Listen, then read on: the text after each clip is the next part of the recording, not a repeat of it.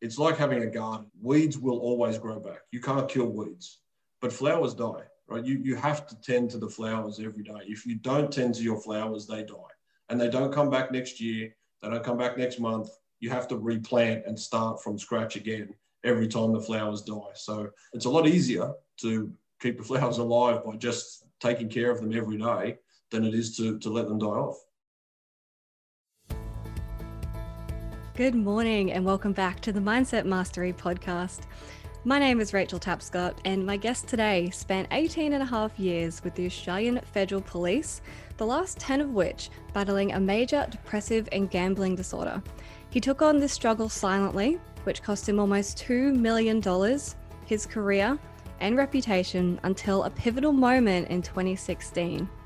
He began a process of understanding everything he could about behaviour, his habits, and himself, and is now a public speaker and ambassador for the Australian and New Zealand Mental Health Association.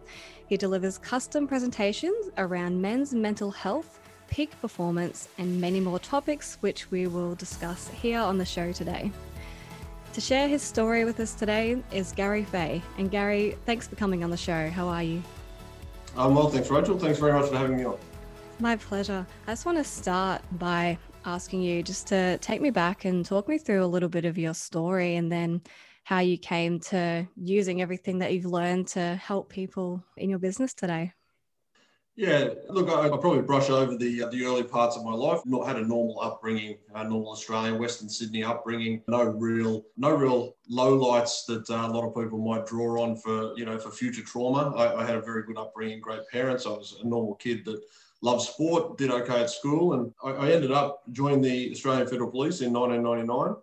And, and, I had a fantastic career and, and, and life there. I, I, worked in a number of areas, including investigations areas, uh, surveillance. I, I, worked for a long time in, in close personal protection. I, I, ran the, the close protection team for the Australian Prime Minister for a little while, and ultimately ended up running the Commissioner's office as the as the Commissioner's executive officer. So it was a it was an 18 year career, and and you know there was many highlights in there for me. I got to travel the world. I got to meet a hell of a lot of people that young boy from Mount Druitt wouldn't get to uh, come across ordinarily, and, and, it was a fantastic time. But yeah, as you mentioned uh, there in the in the intro, that probably for the last 10 years of that, I was I was battling a major depressive disorder, and that manifested in a quite large gambling addiction that had me, you know, in, in reality questioning my, my to the world and, and, and wanting to wanting to wanting to end it. And it was a it was a pretty dark dark moment. It, there were some things that I did over that time that I'm not too proud of, but certainly they provided an opportunity for me to learn and grow out of, and, and hopefully that's what I'm doing now. Mm, yeah, that's great. So, what was kind of the the turning point for you? I guess. Yeah, so I, I made some very poor uh, choices, poor decisions around the use of my corporate credit card. I, I, began to use my works credit card to fuel my gambling addiction, and also to provide some money for you know for things that I, would lost my money. So, uh, for it was around about uh, $45,000 worth, and that, that got found out in the job. I had to go through a criminal uh, case for that. And, you know, I, I, pled guilty to that. I had done it and, and did what I needed to do. That. So ultimately, that that caused the end of my career. There was there was no going, uh, no staying, no going forward from there. Strangely enough, and probably unfortunately enough, that wasn't the the worst of what I was going through at that time. I still probably wasn't coping very well with my own mental state. I probably wasn't equipped enough to, to know what to do in order to change. And even though that was a pretty drastic thing in my life. And it created some level of change. I still had a couple of hurdles to get through with, with family. I was still in the in the midst of the, the addiction phase and trying to find ways out of that felt quite hopeless for me. So it probably wasn't till another year later that I really hit rock bottom and, and ended up taking myself off to the GP to um, start a process to come out of it. Mm. So that was that first step for you going to the GP and then looking at a process. So, what advice would you give someone if they're maybe in a similar situation and they're not really sure who to talk to, where to turn to? What advice would you have to take the first step?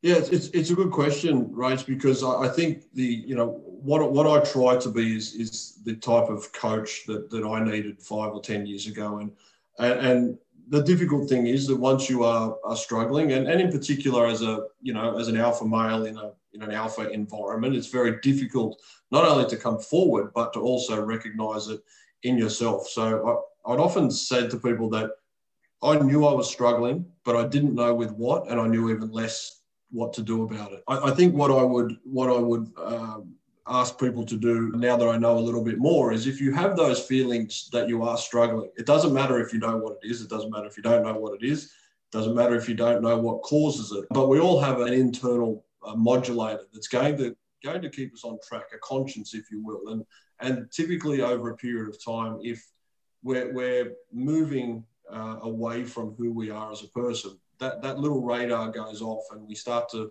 struggle internally with, with some odd feelings. And, you know, if you are experiencing those, eventually I went to a doctor, um, a GP, but there are plenty of places and plenty of people you can speak to. Uh, sometimes, in particular in my field, there's a lot of guys aren't are not yet ready to speak to professionals, to doctors, to psychologists, to psychiatrists, but there are coaches.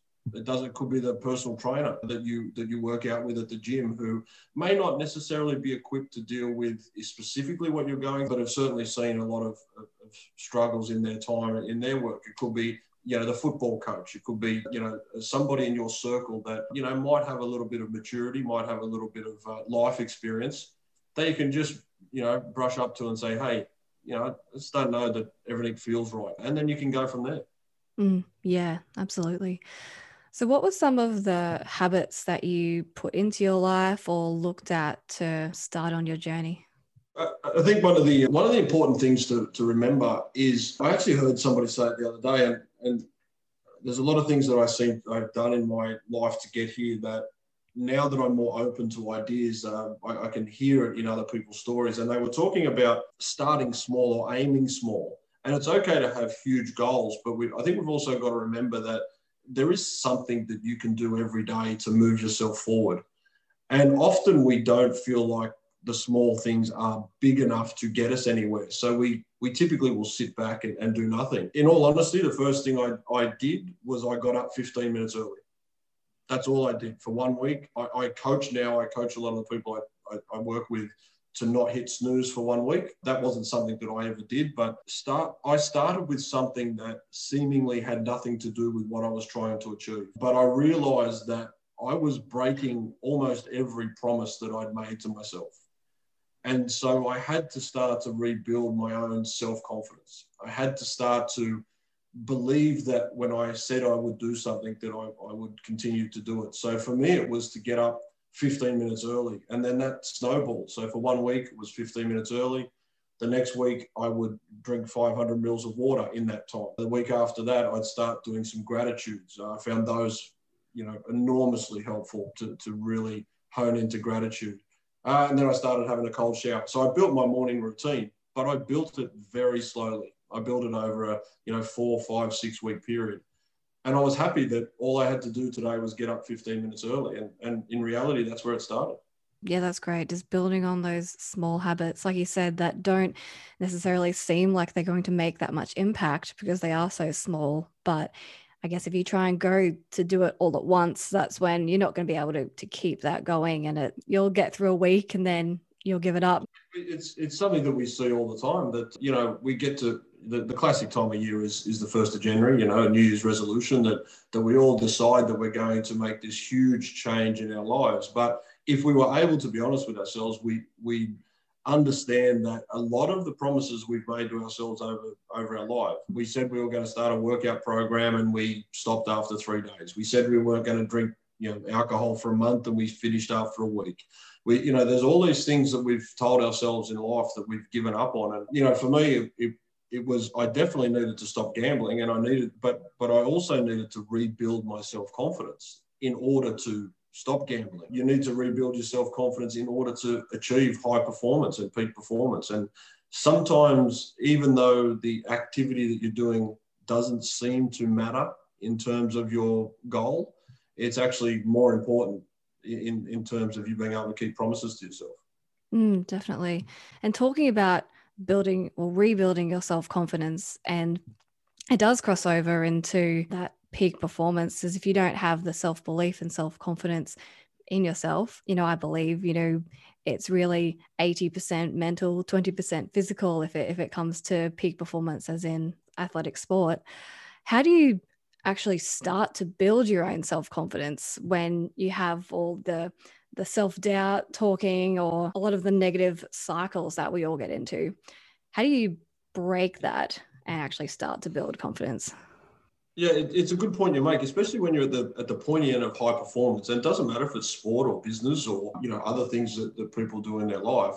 At the pointy end of, of every in every aspect of it, it does come down to mental because everybody is physically or you know in, in athletics everybody is physically very similar. So it, the the thing that sets you apart is is the mindset that you have.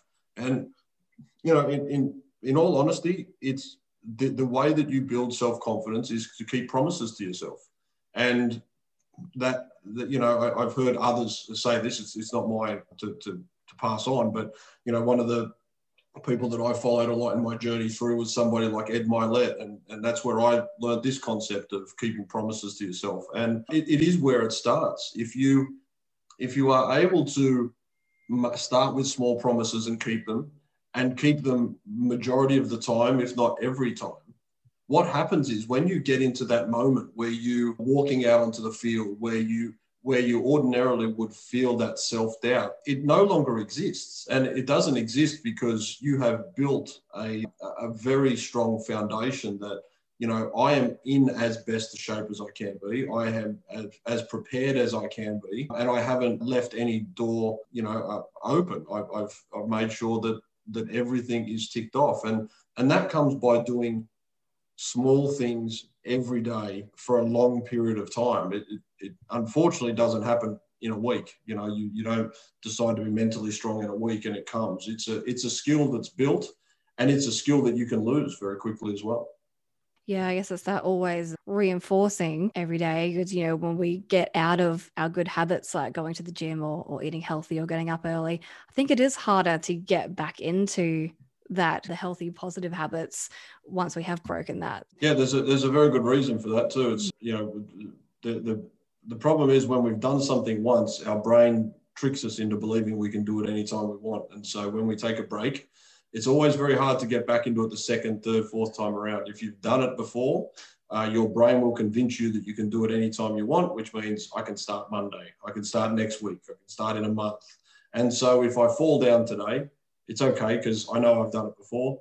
The, the trick part of it is that we've only done it once and we've failed to do it 10 times and our brains aren't haven't switched us onto that part. So yeah, it's it's difficult to, you know, I, I say to people, it's like having a garden. If you've got a garden, weeds will always grow back. You can't kill weeds, but flowers die, right? You, you have to tend to the flowers every day. If you don't tend to your flowers, they die and they don't come back next year. They don't come back next month.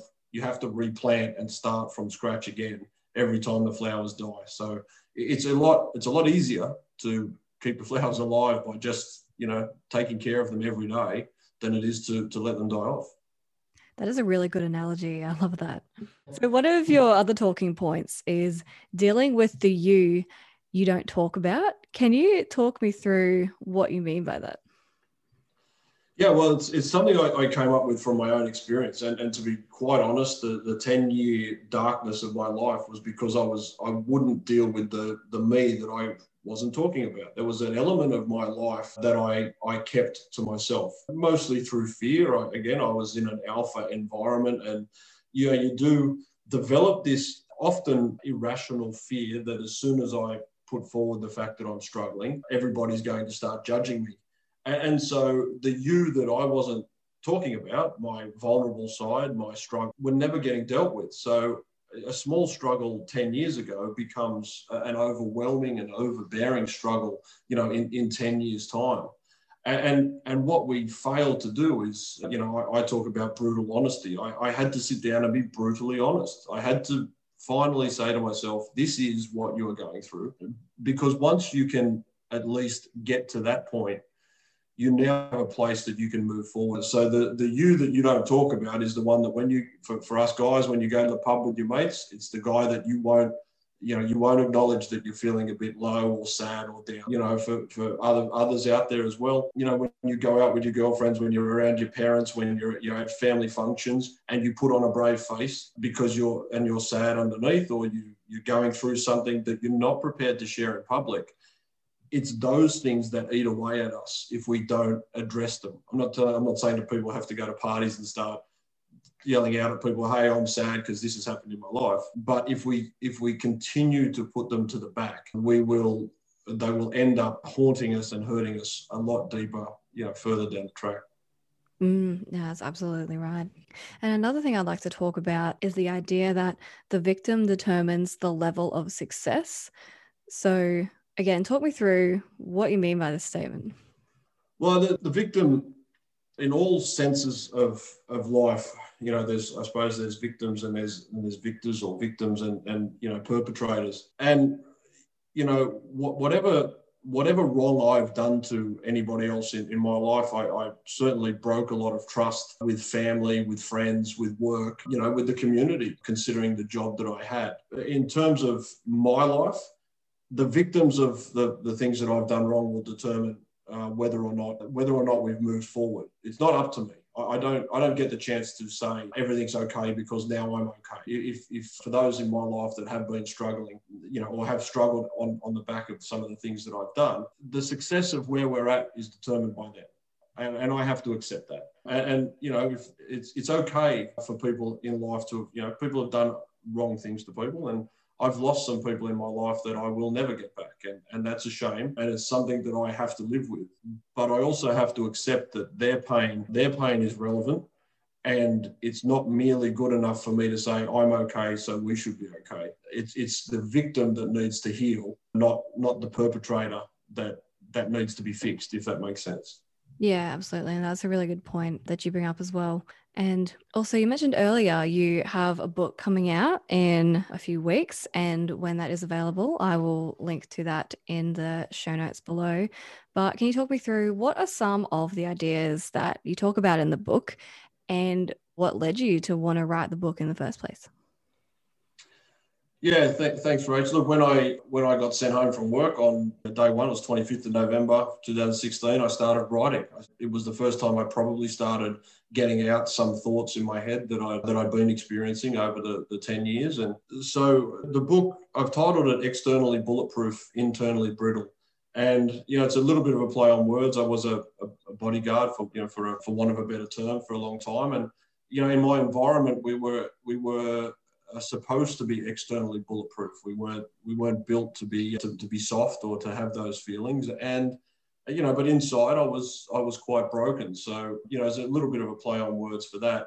And ultimately, the book it goes through a little bit of the journey about how I ended up, I suppose, broken, on how I ended up, you know, in the, the depths of depression where I was. But mostly, I, I want to try and give people an understanding about how it felt to be depressed, a real life version. I don't know that I understand definitions very well, but I certainly understand now how I was feeling, and hopefully I can describe to people some feelings that they may have and, and might not be able to understand what they are or where they're coming from. And I also, in my journey out, I went and I did a lot of research on the brain and habits and routines and, and neuroscience and all of those sorts of things. And you know, I put together a program that worked for me and has been working for, for others that I coach. And the second half of the book primarily is is the steps that I took and the steps that I coach for people that again that they might be struggling and they might not even know what it is. It's some simple steps to put into place to start to feel better about yourself. But as we are talking about high performance, it's it's also the same steps that you would take that if you're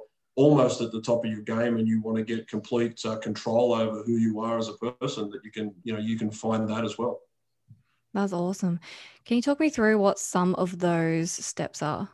Yeah, absolutely. Look, it, it, it, all starts with me with the brutal honesty. At, at, some stage, you have to be honest with yourself about who you are and where you're at uh, in life. We're all very, very good at lying to ourselves. And, and I said, I've said numerous times, when I was when I was addicted to gambling, I lied to a lot of people. But the biggest lies I told were to myself.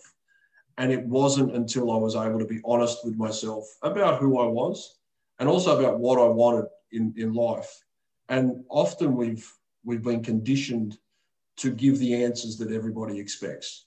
And and and most people, you know, for most people that doesn't cause too big of an issue. But sometimes you get a little bit off course. And you know, again, we've talked about sports people before. If if you've always been told you're going to be the sports person, well, you think that's the answer that you're going to give. And nine times out of 10, you actually have to dig very deep and ask the question three or four times before you can get to a real honest answer about who you are as a person. So the, the brutal honesty part is, is, is very important. We touched on, so I won't go into it too much, but building those habits, uh, small habits every single day and habits that uh, and routines that don't have much to do with your big goal are probably important because the pressure isn't there.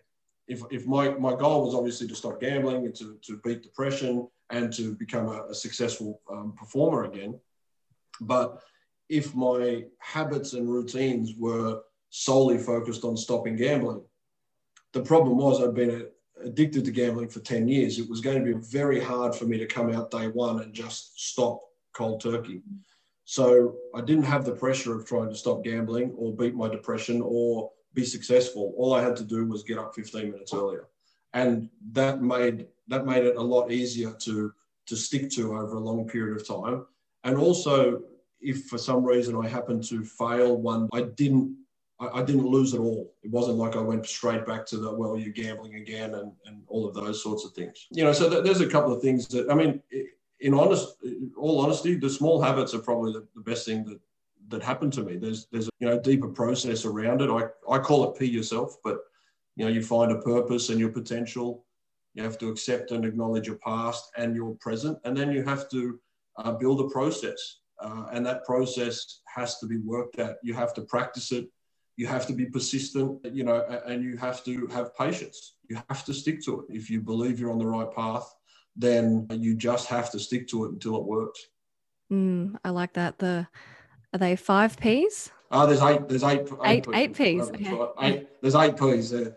there. There's look. There's there's three sections to, to the way I, I do my coaching. You have to create a compelling vision, the the who you are as a person and where you want to go. If it doesn't exist, I, I say this in the book. If you got in your car to drive somewhere you've never been before, you put the destination into Google Maps, right? You don't try and get there purely, you know, by hope. And but we do this with life all the time. We don't ever sit down and really understand where we're going or how to get there. So you've got to create your compelling vision. You have to have to renovate your internal alignment. We've all got this internal alignment that is trying to be something that we're not, or we're trying to put on a, a brave face, or we're not dealing with the you that you don't understand. So we have to we have to renovate our internal alignment. And then we have to update our lives with a with a proven strategy. And that is you you build your process and you follow that that path. That's awesome. I love that.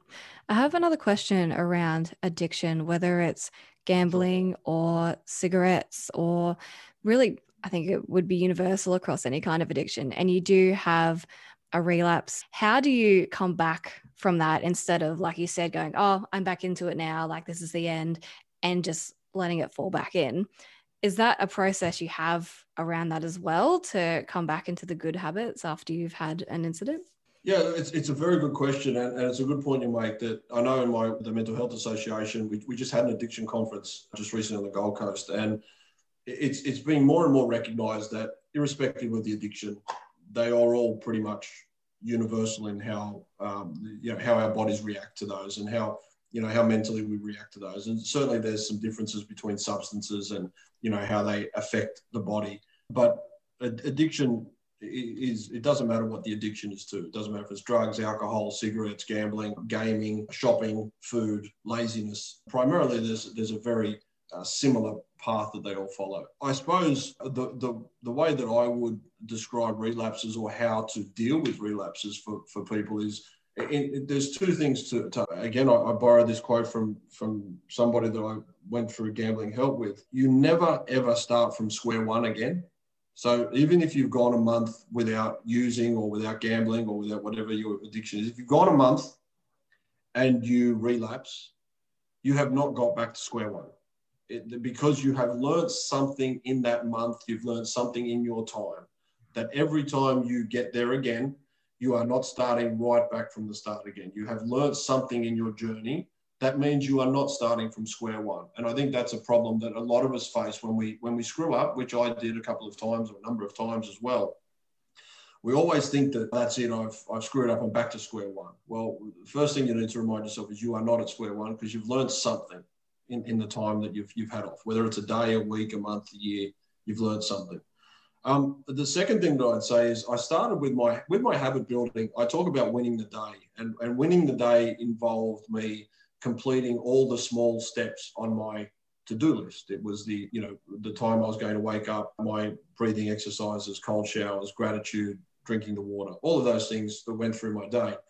And I would win the day if I ticked all of those boxes. But what I what I started to do was say every now and then I wouldn't tick one of the boxes or I missed it and I, I don't know why. But I would only let myself down if I repeated that behavior again tomorrow. Because the first day you might be able to get uh, a discussion, or you might be able to agree with yourself that it was a mistake. It shouldn't have happened. But now that it has happened, the next day is a conscious choice, or the next opportunity is a conscious choice that you are going to make. Uh, you know, there's not that it really works in this context, but there's a saying that says the first time you're a victim, every other time you're a volunteer. If if you fall foul of your own behaviors and you fall back into addiction or you relapse for one day, well, that can happen.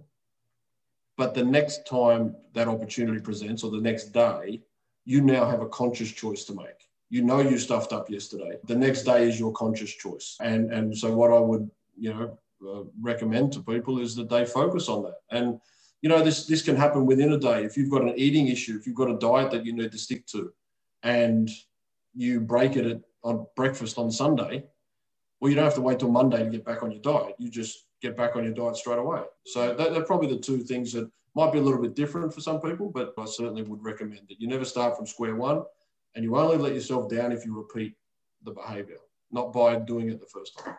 Mm, yeah, I really like those takeaways. You've probably kind of answered it in in the answer you just gave, but my final question is what is the biggest takeaway you want someone to get from this episode?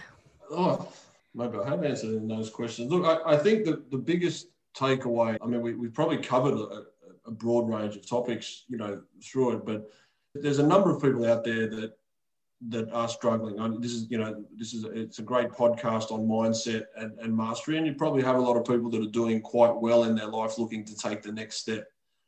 But one thing I do see is there's a lot of successful people that have the inner voice or the inner conflict that they don't feel comfortable with something going on in their life. They're they're building an empire, but they're building an empire to prove something to other people. Or they're they're not quite sure that what they're doing is the right thing, but they seem to be on a good, successful path. And and often being successful is is very dangerous because when we're successful at something, we feel like that must be our purpose and we continue on. And I'm certainly not suggesting that people stop what they're doing, you know, to take different paths.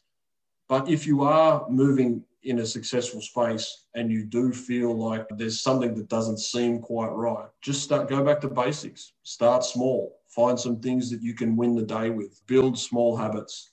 And and ultimately you will feel much more confident in yourself. And once we're once you're confident in yourself, you don't second guess your decisions to move forward. So yeah, if I if I could probably leave people with anything and, and judging by the audience again, you know, I, I, I think that sometimes when we're high achievers and we're looking to be better, we forget that there's small habits that got us to where we were. You know, maybe we need to go back and keep watering those flowers. Mm, that's awesome. That's a fantastic answer. And Gary, how can people connect with you and find out more about what you do? Probably the best place at the moment is strongmend, M-E-N-D com. In about a week's time, we'll also have garyfahey.com, but strongmend, strong uh, mend, M-E-N-D.com is the best place. And everything that I do in some way will link to that website, Facebook and all that. It's all the same, same sort of deal. So that'd be the best place to grab us. That's awesome. Gary, it's been great to have you on the show today. Thank you so much for your time. Uh, pleasure, Rach. Uh, thanks for having me on and good luck with uh, moving forward. If you'd like to connect with Gary, you can follow those links that we just talked about in the show notes below.